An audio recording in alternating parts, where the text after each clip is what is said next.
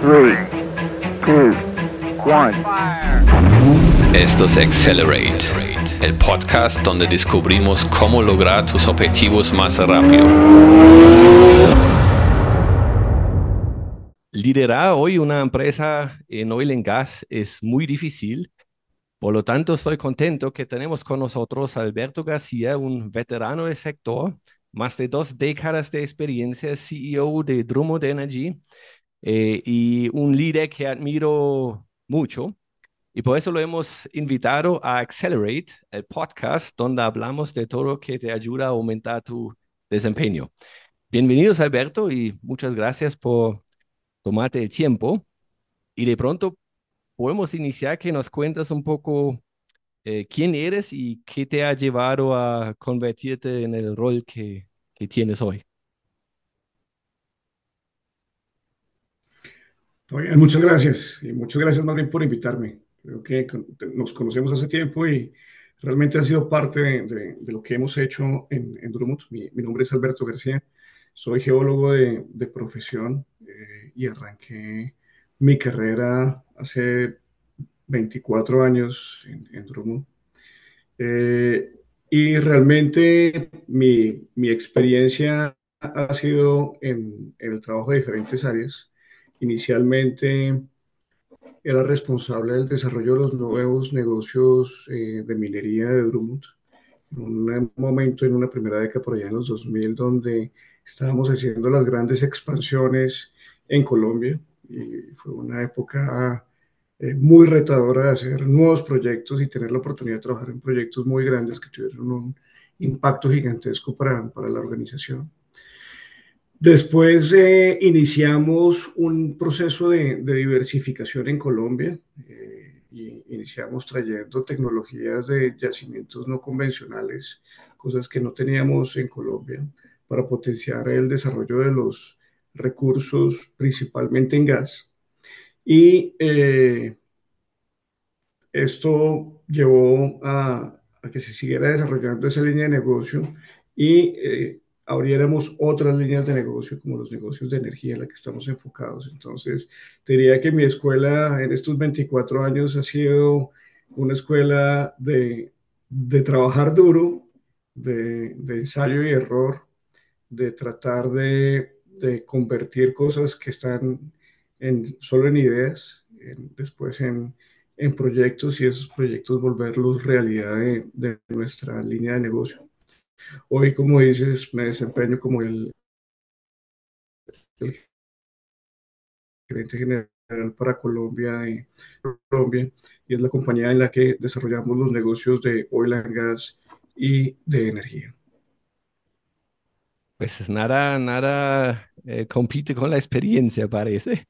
Y puedes, puedes compartir un momento crucial de tu carrera eh, que aceleró significativamente tu éxito o tus resultados.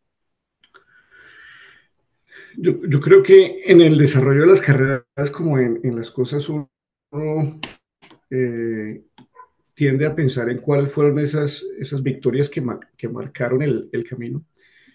Pero yo creo que para responderte a la pregunta, me acuerdo más de los grandes fracasos, y cómo llegar a algún lado al final es aprender a equivocarse hasta llegar.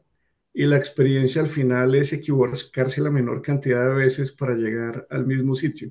Entonces te diría que de lo que me ha dejado la experiencia de estos años es que Eh, cuando arrancamos una aventura y tenemos una ambición, una sana ambición de desarrollar un gran proyecto o tener un buen resultado, generalmente nos estamos enfocando en, en el concepto que tenemos de, de ese éxito, de, de lograr esa meta.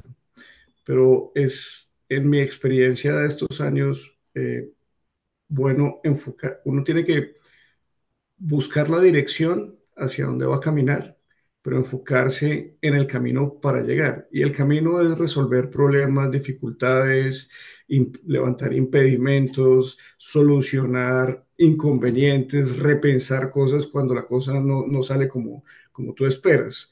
Y te diría que en mi carrera me acuerdo más de, de cómo solucionamos problemas que, que hubo y cómo incorporar eso en, en poder volver a repetir historias hacia adelante. ¿Y, y tienes uno de estos fracasos donde has aprendido una, una gran lección o algo? ¿Quieres compartir una de pronto? Eh, bueno, varias. Eh, te cuento que nosotros eh, hicimos un gran esfuerzo en Colombia para eh, traer a Colombia nuevas tecnologías para yacimientos que no se han trabajado en Colombia. Y en eso eh, tuvimos eh, cuellos de botella, limitaciones, discusiones, eh, debates regulatorios sobre esto. Pero ese, ese, es estar tratando de, de cruzar la pared cuando no hay puerta eh, y ese esfuerzo nos llevó a posibilidades que hoy desarrollamos eh, y, y pueden ser formas más fáciles de llegar. Entonces te diría que ese evento que ha sido tal vez el, el más difícil de nuestra organización nos ha permitido llegar ahora a soluciones que pueden ser más sencillas. Y, y yo creo que esa es un, un, un, una experiencia en la que uno a veces no sabe que el camino que, que estás recorriendo, si trabajas duro, si estás enfocado, te va a llevar, pero muchas veces te amarras al destino que habías trazado inicialmente y a veces la solución no está ahí. A veces toca adaptarse, es como lo que entiendo. Pues, um, Alberto, yo te, yo te he visto en acción, eres definitivamente un gran líder, tú puedes hablar cualquier nivel estratégico, pero también puedes entrar al último nivel de detalles si es necesario. Eh, lo, la verdad lo, lo admiro y me gustaría preguntarte cómo tú estableces en el día a día tus prioridades, qué vas a hacer hoy y cuál es la prioridad de hoy. ¿Y cómo ves que esto contribuye al éxito de tu empresa o de tu equipo? Qué buena pregunta, Fabián. Mira, yo creo que nos pasa a todos los que tenemos posiciones estratégicas, es cómo, cómo garantizas que, que la organización eh, va andando. Y, y te diría que trato de repartir el tiempo. Y, y siempre lo digo, lo expreso para poder incorporarlo, es que tenemos la necesidad de trabajar en que lo que hoy estamos haciendo funcione bien. Y ese, digamos, es un, un nivel táctico a nivel de liderazgo. Pero tenemos que estar planeando cómo lo que vamos a hacer mañana también funcione bien. Y tenemos que estar dedicando un tiempo importante para pensar en lo que todavía no está en la organización, que es lo que vas a hacer en el futuro. Cuando tienes un trabajo muy táctico, estás muy enfocado en, en, en el avance del día a día. Cuando tienes un rol estratégico, tienes que garantizar que esa organización está funcionando el próximo mes, el próximo año y la próxima década. ¿Cuánto tiempo tienes que repartir para que esos horizontes de tiempo funcionen? Entonces, Que, ¿cómo organizo mis prioridades? Garantizo que en, en el rol y en el día a día, en el ejercicio de mis capacidades, puedo hacer que el trabajo de todos los que están tácticamente ejecutándolo hoy esté libre de impedimentos tanto como yo pueda y que yo no sea parte de esos impedimentos. Esa es, digamos, mi, mi, mi primera función. En donde en cualquiera de esos procesos que están funcionando hoy, ¿dónde soy un impedimento? Y levantar esos impedimentos. Y muchas veces, digamos, en, en, en nuestra, nuestro rol de ser, de ser líderes, pues, obviamos eso, pero alguien está esperando que le comente sobre un, sobre un trabajo, sobre un estudio, sobre un documento, que tu revisión, que tu feedback, que tu aprobación es requerida para seguir adelante. La organización no se merece que tú eres, que te, te vuelvas ese, ese impedimento. Y después tienes que empezar a buscar, bueno, ¿y, y, y, y qué, qué vamos a hacer mañana? Porque si me enfoco solo en lo de hoy, pues mañana voy a tener un, un problema de foco, no sé para dónde va la organización, no sé qué va a hacer el equipo. Entonces, ¿cómo le dedico cada, cada día el tiempo necesario a construir esos siguientes, esa, esos siguientes escenarios? Hasta el escenario último, ¿qué, qué va a hacer tu organización en, en tres años, en dos años? ¿Cuánto has trabajado para construir esa solución de, de largo plazo. Creo que desde el punto de vista estratégico, nosotros tenemos como, como líderes esa responsabilidad, porque al final eh, el, el liderazgo tiene que ver con la habilidad que tengas de lidiar con la incertidumbre y resolver esa incertidumbre para los demás, porque el trabajo con incertidumbre eh, hace difícil las cosas. Todos necesitamos algún nivel de, de certidumbre para decidir qué es lo que vamos a hacer hoy, mañana y, y después. Y creo que el, el ejercicio de liderazgo es, es eh, ayudar a resolver eso para, para, la, para el equipo. ¿Y tú, tú tienes algún, alguna rutina para eso? Por ejemplo, en la mañana resuelves todo, todos los bloqueos o impedimentos, uh, como donde otros dependen de ti, en la tarde te dedicas al futuro, o, o, o ¿cómo, cómo te organizas en ese sentido? Bueno, eh, aquí vamos a empezar a hacer un poco de, de, de publicidad sobre nuestro marco de trabajo Scrum, del que tú eres altamente responsable. Eh, y te digo que eso me genera eh, una gran eh, capacidad de organización. Primero porque es, un, es una forma, es un marco de trabajo que, que potencia mucho la, la, la, digamos, la, qué tan previsible es para todo el mundo saber cuáles son los momentos del tiempo en el que estamos resolviendo impedimentos. Eh, yo personalmente, en mi caso personal, he tratado con el tiempo y me ha funcionado muy bien de programar eh, mi agenda eh, de forma consciente. Y es, eh, tenemos unos días de la semana y tenemos unas horas dentro de cada día que trabajamos. Como parte de tu trabajo es diseñar cuál es el mejor uso de cada hora que tienes. Y no es volverse esclavo, pues, de una agenda que está diseñada y se vuelve inflexible, pero es ser conscientes que, que tenemos un tiempo limitado y al final tenemos que cambiar el mundo con el menor esfuerzo, porque si gastamos mucho esfuerzo para cambiar el mundo se requieren muchas horas. Entonces es cómo trabajas de forma quirúrgica para que ese tiempo que... que dedicas a alguna actividad, realmente tiene una capacidad de alto impacto.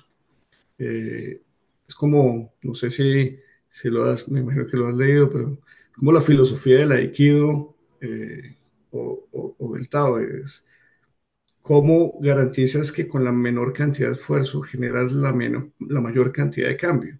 Y así tienes que diseñar tu día. Entonces, ¿hoy qué vas a hacer? Hoy voy a hacer esto de forma consciente porque esto tiene ese impacto. Entonces te diría que, digamos, desde mi disciplina personal, diseño eh, la agenda y la comunico. Digo, mi foco de esta semana al equipo, digo, mi foco de esta semana es esto y voy a dedicar mi tiempo en esto, esto, esto, para que si alguien tiene, digamos, una necesidad, digo, eh, necesitamos hacer esto, entonces, bueno, ok, vamos a... a ponerlo dependiendo del orden de prioridades, y es diseñar, diseñar esa agenda. Más que diseñar la agenda, porque la agenda suena como, como burocracia, como es, es diseñar el, de forma consciente el mejor uso de tu tiempo. Pero leí en algún lado que Elon Musk programa su agenda en bloques de cinco minutos. no, no sé Yo no si podría hacerlo. Pero, y, y cómo, de hecho, eso, la idea es, me imagino que eso genera foco, ¿cierto? Pero entonces, ¿cómo, cómo manejas distracciones, tantas humanas y, y digitales, ¿no? El, como líder, todo el tiempo alguien quiere algo de ti. Sí, pero creo que tú tienes que buscar la forma de, de llegar a un acuerdo eh, con, tu, con tu equipo. Y, y siempre hacemos, y tiene que ser una, esto no son cosas impuestas, sino tú llegas a un, a un buen punto. Eh, todos tenemos, el tiempo se vuelve el recurso más escaso en el mundo corporativo y, y, y hay que hacer un, un uso racional de eso, y hay mucho eh, en, en, en nuestra terminología de desperdicio desperdicio desde el punto de vista productivo, y es eh, la comunicación. La comunicación es lo más importante que hacemos a nivel organizacional, pero también eh, tiene un arte.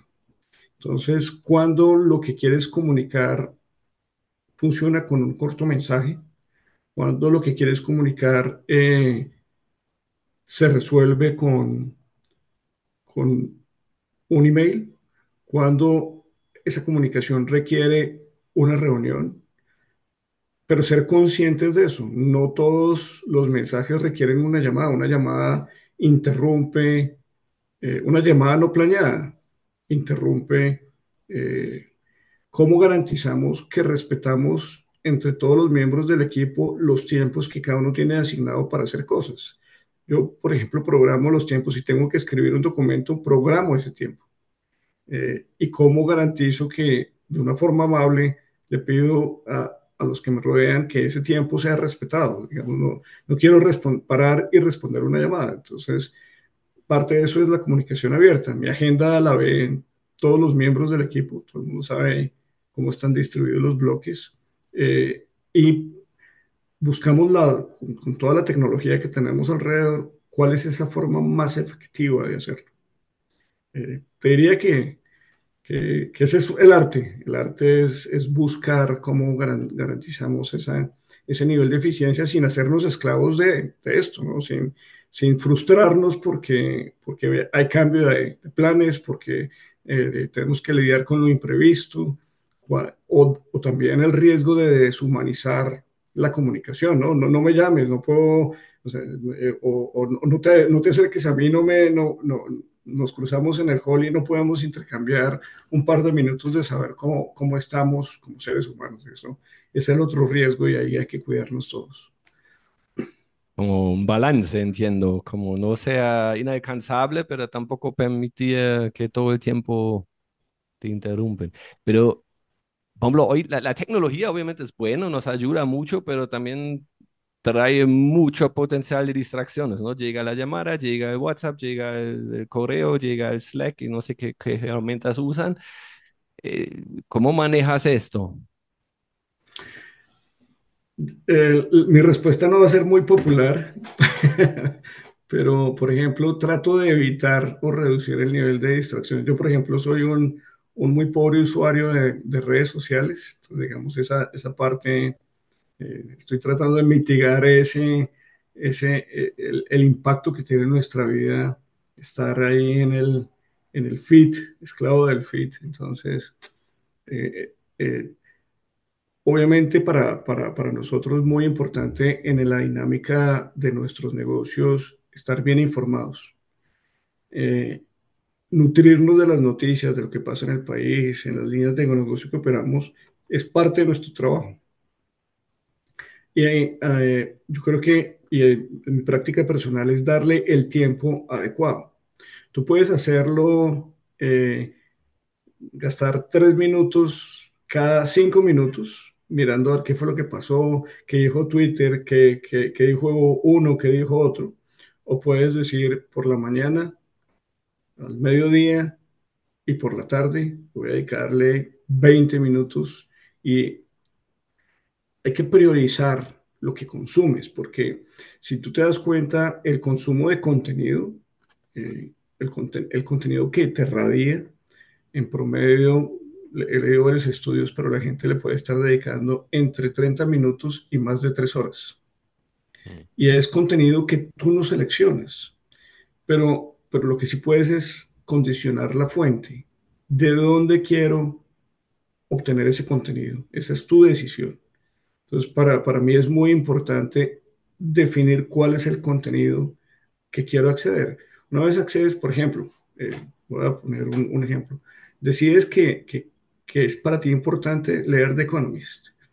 Tú no decides qué contenido te entrega The Economist, pero sí decides que The Economist sea la fuente de contenido que te llegue. Y creo que ahí tenemos que, que, que poder trabajar, porque al final... Si vas a utilizar o treinta minutos o más de tres horas en, en absorber contenido, decide qué contenido eh, vas a, a dedicarle ese tiempo, que es muy valioso. O sea, imagínate la cantidad de tiempo en proporción de, del resto de las horas del día. Es como antes, antes era televisión y ahora son las Sí, redes sociales. sí, sí. Y Alberto, ¿cuál es el, el consejo más contraintuitivo que te han dado acerca de, de, pues, de productividad, eficiencia, eficacia, pero que realmente ha funcionado? Se me viene a la cabeza, eh, siempre tenemos este concepto que las organizaciones obviamente son solo una agrupación de personas que, que eh, trabajan eh, dentro de unas reglas de juego, dentro de una misión y una visión, tratando de, de llegar, lograr un objetivo común. Y entonces siempre a nivel de liderazgo y, y en la estructuración de, formal de nuestros conocimientos de gerencia, entonces hablamos del proceso de la gente, de lo importante. Pero el consejo más contraintuitivo es que muchas veces es el, el- el jugador que puede generar mayor cantidad de condiciones negativas a tu equipo, eres tú mismo.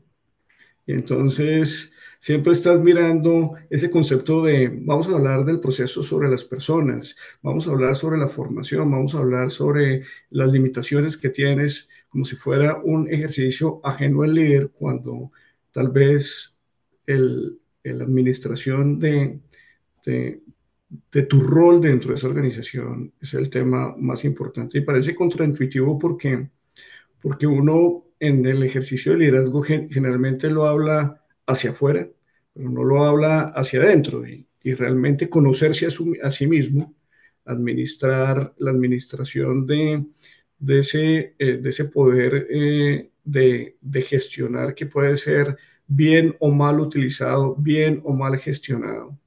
Si no te conoces a ti mismo, si no te declaras abiertamente en tu rol frente a la organización, puedes estar buscando soluciones en el equipo donde las limitaciones están dentro de- del rol que tú mismo juegas.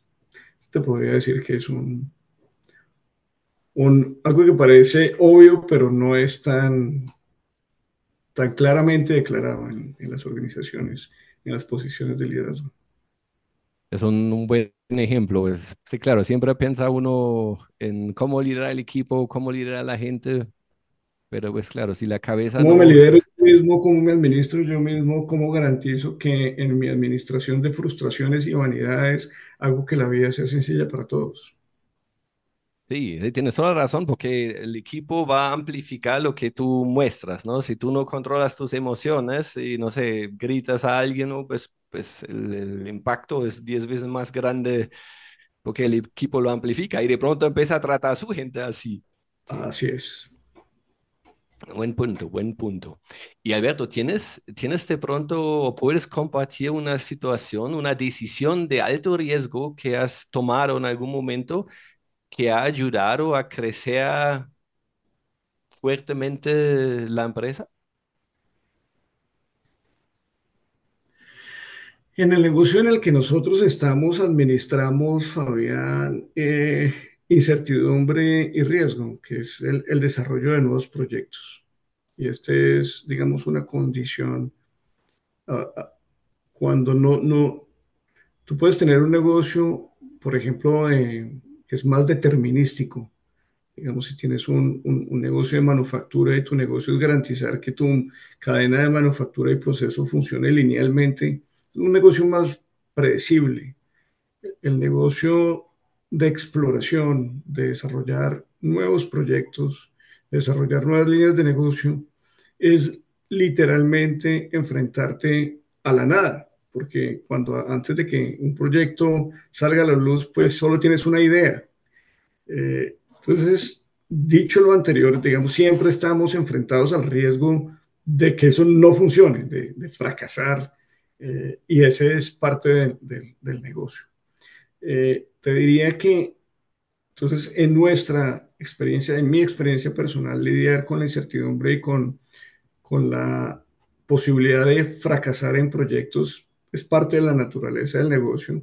Y, y cómo lo contrarrestamos, como te diría, es eh, nunca pensamos que hay golpes de suerte o que alguien tiene la fórmula mágica o que viene el mago y trae la respuesta perfecta, sino nos concentramos en la iteración, en la iteración para que la administración de ese riesgo que va a estar ahí, que puede quedar ahí, eh, sea eh, iterado varias veces. Entonces te diría, tratamos de no tomar decisiones riesgosas per se, pero como nuestro negocio está asociado al riesgo, lo que hacemos es iterar muchas veces. Vamos a hacer un proyecto, entonces hagamos una, una, una versión, dos versiones, diez versiones, la simulación número quince, la número veinte. Entonces te diría, para responder tu pregunta, no, no podría responderte un evento así como, como una situación en la que,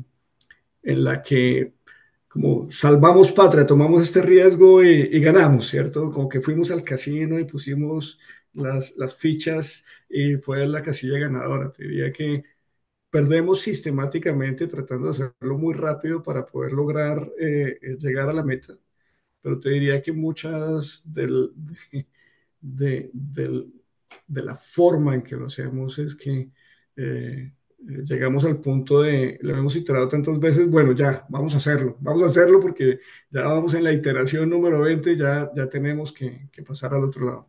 Entonces, te diría que esa es la forma en que, en que, en que te diría, no, no jugamos al, al casino, sino que vamos a, a hacerlo tantas veces, iterarlo tantas veces que, a pesar de que no podemos controlar el resultado, eh, pues tratamos de, de tomar esos riesgos de forma controlada, reduciendo la posibilidad del fracaso por iteración. Bueno, y me imagino que eso puede generar, pues, aparte de una cosa es un fracaso, pero también contratiempos, como de pronto todo no es un fracaso entero, pero contratiempos, te, te atrasas. ¿Cómo manejas esto? ¿Tienes alguna manera de, de manejar? Sí, eh, no, no de manejar, pero yo, yo creo un, una de las experiencias que, que personalmente me ha dado la, la experiencia, los años, es Eh, garantizar que trabajamos en un escenario de absoluto realismo, porque cuando tú tienes mucha energía y muchas ganas de llegar a la meta, entonces dices, no, y, y esto que se hace en seis meses, vamos a hacerlo en dos semanas, y si traemos esto, podemos cortar acá y llegar acá, y esos escenarios, lo que uno hace, lo que hacen es, es desgastar eh, las emociones de las personas, que es natural que estén, y también la credibilidad de lograr llegar a la meta. Entonces, te diría que para el único antídoto para, para lidiar con el retraso, ¿qué es el retraso? El retraso es una, de alguna forma, tiene, puede tener dos orígenes. Un problema en la planeación, ¿cierto? Porque tú te retrasas es contra una línea base, pero si siempre estás definiendo una línea base que no es realista, pues vas a estar con la frustración del retraso. Y hay otras cosas que son los riesgos exógenos que se materializan y generan un cambio. Pero para que tu equipo no sufra, eh, cuando tenemos un riesgo exógeno, pues es un riesgo exógeno, no dependió de nosotros. O sea, un cambio regulatorio, un evento de fuerza mayor, Eh, una situación de mercado no planeada, una pandemia mundial, eso te puede generar retrasos, pero tú no sientes la frustración de defraudar ni la organización ni tu equipo.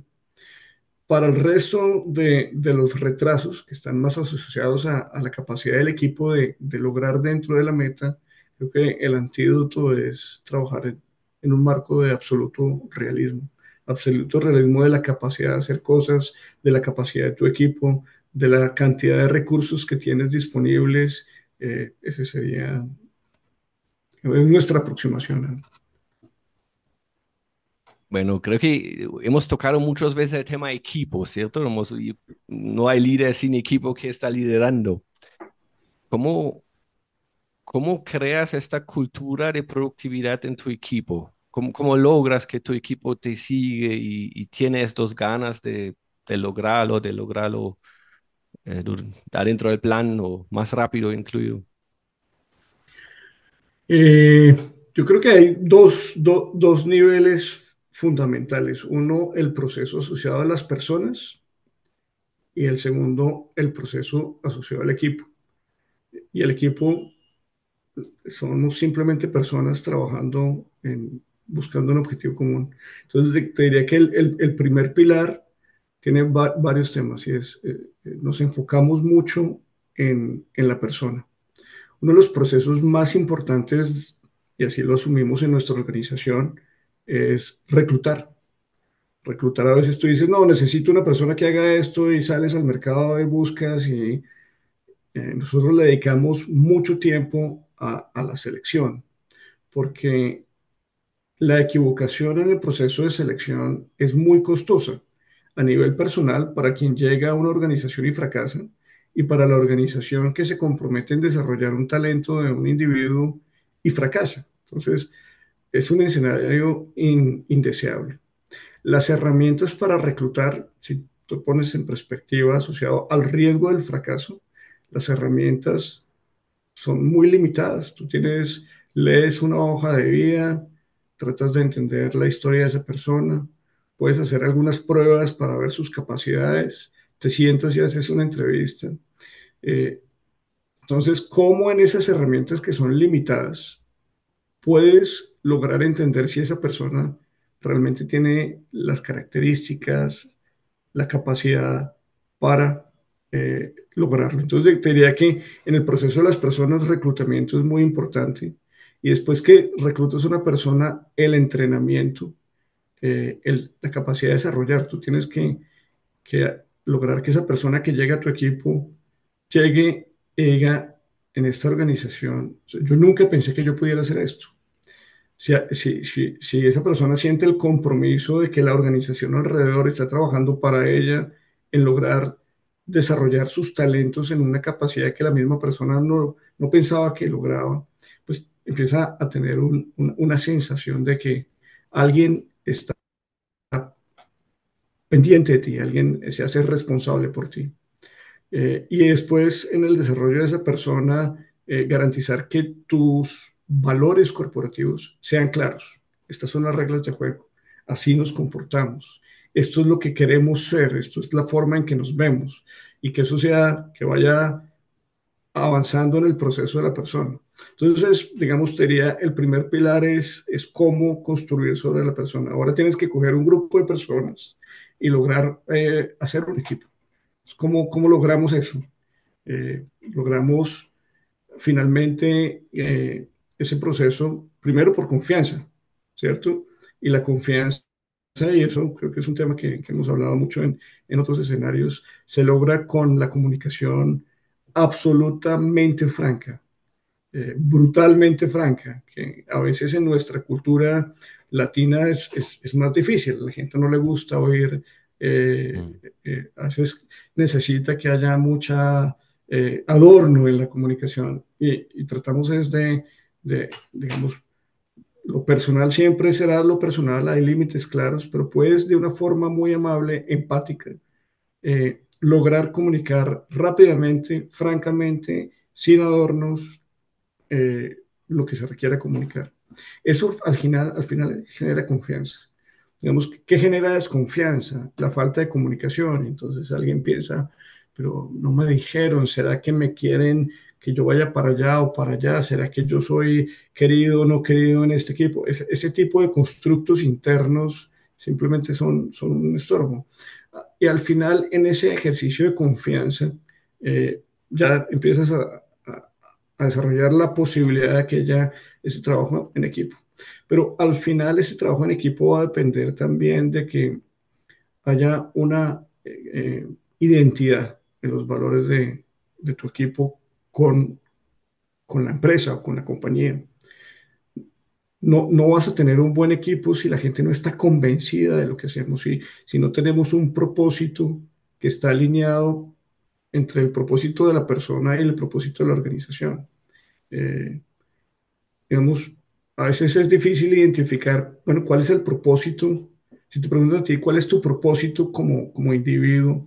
Pues, y, y me preguntas a mí, mi propósito es lograr el mayor impacto positivo en la mayor cantidad de personas. Y si me preguntas sobre el propósito, lo que hacemos en, en nuestra compañía es, es lograr el mayor impacto positivo en la mayor cantidad de personas. Si, si tú logras que tu equipo se identifique con el propósito de la organización y alineamos esos propósitos, tenemos un motor interno que es, que es muy potente. Y lo mismo funciona en los valores. Tú no puedes tener valores organizacionales que estén desalineados con tus valores personales. Entonces, hay que buscar ese nivel de, de sintonías. Cuando navegamos en ese nivel de sintonía sobre el propósito, sobre el marco referencial de los valores en los que operamos, definir una meta es solo un punto focal, porque el resto ya está dado. Tienes unas personas que se sienten eh, rodeadas por la organización, protegidas por la organización. Sientes un ambiente de comunicación abierta y franca, donde el respeto y la comunicación empática es la norma, y tienes una, una comunión en, entre, entre, entre los valores y el propósito. Ahí pon la meta y todos vamos rápidamente a lograrla. Entonces yo creo que al final nuestro ejercicio de liderazgo es poder construir eh, estos intangibles dentro de, de la mente de cada una de las personas para que ese, ese, ese sentimiento de, de propósito común sea fácil de, de, de lograr. Es un buen resumen de, de liderazgo. um, y Alberto, un, ¿cuál será tu consejo principal para un líder que quiera acelerar sus resultados? Si tiene solo uno. Eh, un líder que quiere acelerar sus resultados. Yo, yo te diría, al, suena muy cliché, pero, pero te diría que nuestra responsabilidad eh, como líderes, si queremos es acelerar la forma de hacer las cosas, es trabajar en esta discusión que estábamos hablando. Muchas veces eh, la gente piensa que por tratar de jalar más rápido es capaz de jalar al equipo, y entonces tú dices no, y no es para mañana sino para esta tarde, y tratar de forzar el equipo es, es eh, una forma muy ineficiente de acelerar los resultados. Alinear las expectativas, quitar eh, desperdicio en, en tiempo, en foco. Fíjate, eh, eso acelera los resultados. y, y Y, y parte de nuestro ejercicio de liderazgo en el mundo moderno nos permite hacer eso. O sea, realmente eh, ya no tenemos tratamientos burocráticos. El presidente de la compañía, una persona lejana por allá que estaba en el último piso del edificio, donde había cinco personas para, para llegarle y había que hacer una cita con seis meses de anticipación. Eso no existe en, en, en, en el liderazgo moderno. Tenemos que ser eh, livianos, rápidos, ágiles. Te diría que, que, que la forma de acelerar muchas veces está en el autoconocimiento del líder y cómo la forma de hacer las cosas hace que, que pueda tener, digamos, un alineamiento eh, con su equipo de forma tal que, que las cosas funcionen de forma mucho más ligera. Una de las cosas que me tardó tiempo entender en mi, en mi experiencia laboral es que muchas veces las cosas que avanzan más rápido son las que generan menor turbulencia. Ese es un buen punto, interesante. Bueno, y para cerrar, tres libros que aconsejas debe leer cada líder. Eh, uy, mira, a mí me gustó mucho eh, un libro que se llama eh, Execution.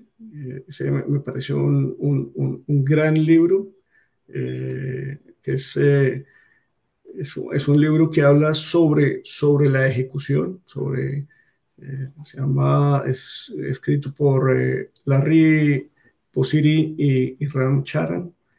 Eh, ese me parece, me parece un, un gran, gran libro. Eh, me impactó mucho, pareció a veces difícil eh, en, por lo largo, pero Los Principios de Ray Dalio, me parece un gran, gran, gran libro. Eh, sobre el liderazgo. Y a mí me gusta mucho eh, leer eh, libros de, de filosofía oriental orientado a las organizaciones. Me parece que las aproximaciones de, sobre, no sé si, si has tenido la oportunidad de leerlo, pero por ejemplo El Camino del Samurái, un libro de los años cuarenta eh, sobre la, los valores eh, de de la cultura samurái. Imagínate tanto tiempo que como organización fueron exitosos en su rol de, de la política y de la historia japonesa.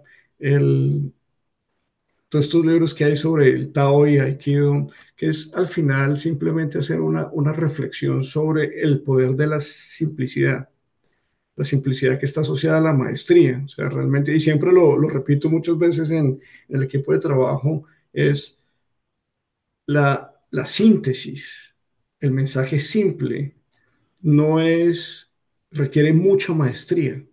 Solo cuando tienes mucha experiencia y un profundo conocimiento, puedes transmitir lo más complejo desde la forma más simple, más sintética. Entonces, muchas veces hacemos esfuerzos de, de cuando quieres un producto, un documento, un análisis, medimos mucho la capacidad de síntesis. La cap y, lo, lo, lo, y ese, esa síntesis tiene que estar muy cercana a, al concepto de, del bien hacer. No es una síntesis mal hecha, sino una síntesis donde cada palabra, cada tabla, cada análisis, cada número tiene un propósito. Fue pensado y diseñado. Eso lo que genera es un alto nivel de eficiencia, porque eh, tienes un documento de cien páginas que se podría contar en dos, eh, perdiste noventa y ocho y es el tiempo de quien lo escribió, quien lo revisó, quien lo leyó, eh, todo se hace lento. Entonces me parece que te diría que desde el punto de vista de disciplina y, y libros me gusta eh, está repasando los conceptos de, de, la de la simplicidad asociada a la maestría. Bueno, Alberto, muchísimas gracias por tomarte el tiempo de hablar con nosotros, conmigo y nuestros oyentes. Y a nuestros oyentes, si les ha gustado el episodio, déjanos una reseña y si quieren compartan el episodio en sus redes. Con eso cerramos. Muchas gracias y hasta la próxima vez. Muchas gracias, Fabián.